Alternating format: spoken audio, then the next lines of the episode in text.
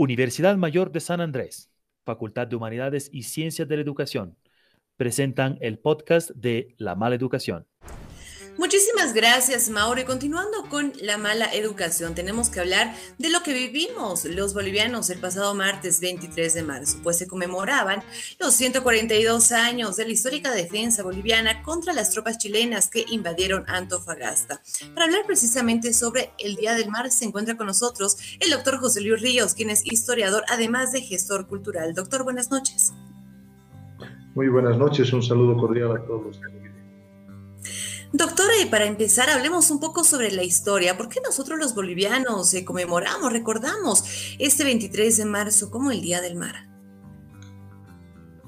Principalmente luego de la injusta invasión de, producida por el ejército chileno un 14 de febrero, estos logran avanzar e ir tomando posiciones en eh, territorio boliviano y producto de esta usurpación llegan a lo que es el, eh, el poblado de eh, Calama, donde fundamentalmente en lo que es el puente del Topater sobre el río Loa, eh, Eduardo Avaroa, junto con un grupo de más o menos 135 personas, y al lado de Ladislao Cabrera, pues se dedican a hacer la defensa de fundamentalmente nuestro territorio nacional.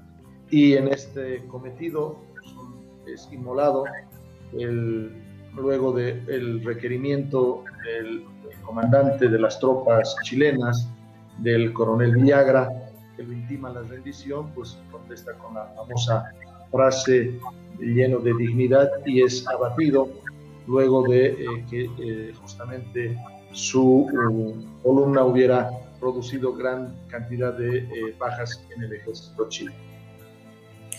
Bueno, nosotros eh, también en los últimos años, eh, bueno, si bien desde hace 142 años se celebra, se conmemora esta fecha con diferentes actos cívicos en las unidades educativas, en los colegios, también eh, en la parte de, de, Sopocachi, ¿no? De nuestra ciudad, de la ciudad de La Paz. En los últimos años se lo vivió con más fervor, ¿no? Porque las autoridades, las exautoridades estaban buscando una salida soberana precisamente al mar. Sin embargo, eh, hubo una respuesta negativa por parte de la Haya. ¿Cómo afectó este fallo?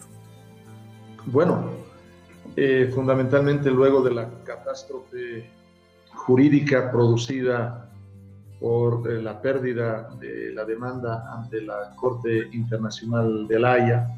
Obviamente, Chile, eh, una vez más, igual que ese 23 de marzo, ha pretendido eh, básicamente enterrar las aspiraciones de una salida soberana al, al mar por parte de nuestro país.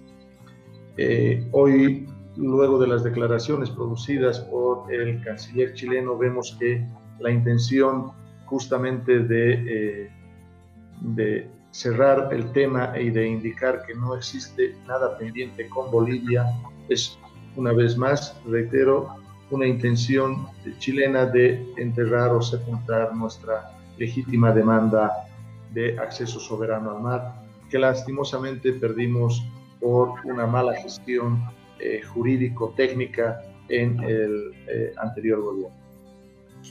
Sin embargo, eh, en los actos cívicos que se llevaron adelante el pasado martes 23 de marzo, escuchábamos al, presidente Luis Arce decir que, bueno, se pretende tener nuevos acercamientos eh, para nuevamente eh, volver a luchar por este, esta salida soberana al mar. inmediatamente la Cancillería chilena pues, ha respondido que se va a conversar de todo excepto del tema de soberanía que ellos consideran. La Corte de la Haya ya la ha cerrado definitivamente y se podrán conversar de otros temas, eh, principalmente, y lo refiere, eh, sobre el cumplimiento del Tratado de 1904. Eh, y a partir de esto, de estas declaraciones, ¿qué se puede hacer en el futuro nosotros como bolivianos? Primero creo que la primera tarea importante es una reforma eh, profunda de lo que es nuestro servicio eh, exterior, tenemos una Cancillería donde lamentablemente pues, ha, mostrado grados de improvisación muy, muy peligrosos, no solo para los, este, este tipo de intereses que tiene Bolivia, sino en su conjunto para toda la política eh, exterior. Eh, es hora de crear un cuerpo diplomático profesional, altamente capacitado, hacer una convocatoria pública y generar una, carrera, una carrera diplomática que sea respetada. Y en base a esto generar también una política de Estado donde fundamentalmente la Cancillería sea eh, una institución estratégica y que merezca el respeto de todos los diferentes gobiernos y que maneje una sola línea en defensa de los intereses nacionales. Lamentablemente, eh, nuestra Cancillería cada cuatro o cinco años es un botín de, de, mm, pegas más que de eh, una generadora de la eh, política internacional de nuestro país. Mm. Bueno, eh, doctor, eh, sin lugar a dudas, el, pensar en una fecha así, el 23 de marzo, siempre significó una fecha muy importante para nosotros, eh, los bolivianos, y pese a que este año aún continuamos en pandemia, si bien el año pasado, la gestión 2020, no, no se tuvieron estos actos acostumbrados, este año sí, sí se tuvo. Bueno, no se pierde la esperanza, ¿no? Fundamentalmente creo que tenemos que dejar el aspecto eh, circense, el, el, aspecto propagandístico para encarar temas de profunda eh, revisión de nuestros intereses nacionales, de eh, la proyección de nuestro país en el contexto internacional, de lograr generar nuevas alianzas, una red de alianzas en las en las condiciones actuales de nuestro país, que está, eh, como ustedes han podido ver, cada vez más restringida su uh, posibilidad de eh, interlocución en, diferentes eh, o con diferentes países. necesitamos, reitero, una profunda reforma y modernización de nuestro servicio exterior. Luego, fundamentalmente, encarar algunas otras tareas existen todavía eh, acciones que se pueden realizar para demandar el incumplimiento del Tratado de 1904. Si revisamos a lo largo de la historia, desde la creación de nuestra República de Bolivia, eh, Chile sistemáticamente ha ido eh, incumpliendo todos los tratados que ha sostenido con nuestro país y en algún caso aquel como el de 1904 le es favorable eh, bueno, exige a rajatabla el, el, estricto cumplimiento, pero se olvida de cumplir su contraparte. No nos olvidemos que aún eh, no ha cumplido con lo que es el libre tránsito, eh, tampoco se ha cumplido con lo que es el funcionamiento del ferrocarril entre Arica y, nuestro país, el tema de la excesiva y onerosa pagos de tributos y una serie de, de aspectos eh, de barreras económicas que hacen que nuestra mercadería fundamentalmente sea eh, muy cara y todo esto obviamente repercute en el desarrollo económico de nuestro país.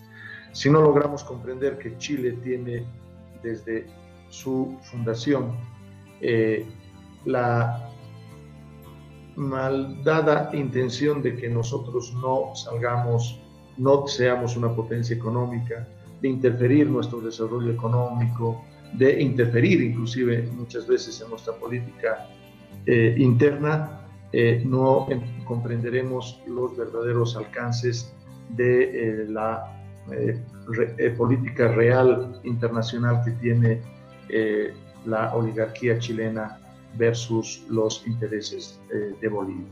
Ellos pretenden tenernos asfixiados económicamente y dependientes de eh, justamente los puertos chilenos, especialmente el de eh, Arica, para que esa dependencia económica pues, sea también una forma de subyugar nuestra voluntad y nuestros intereses.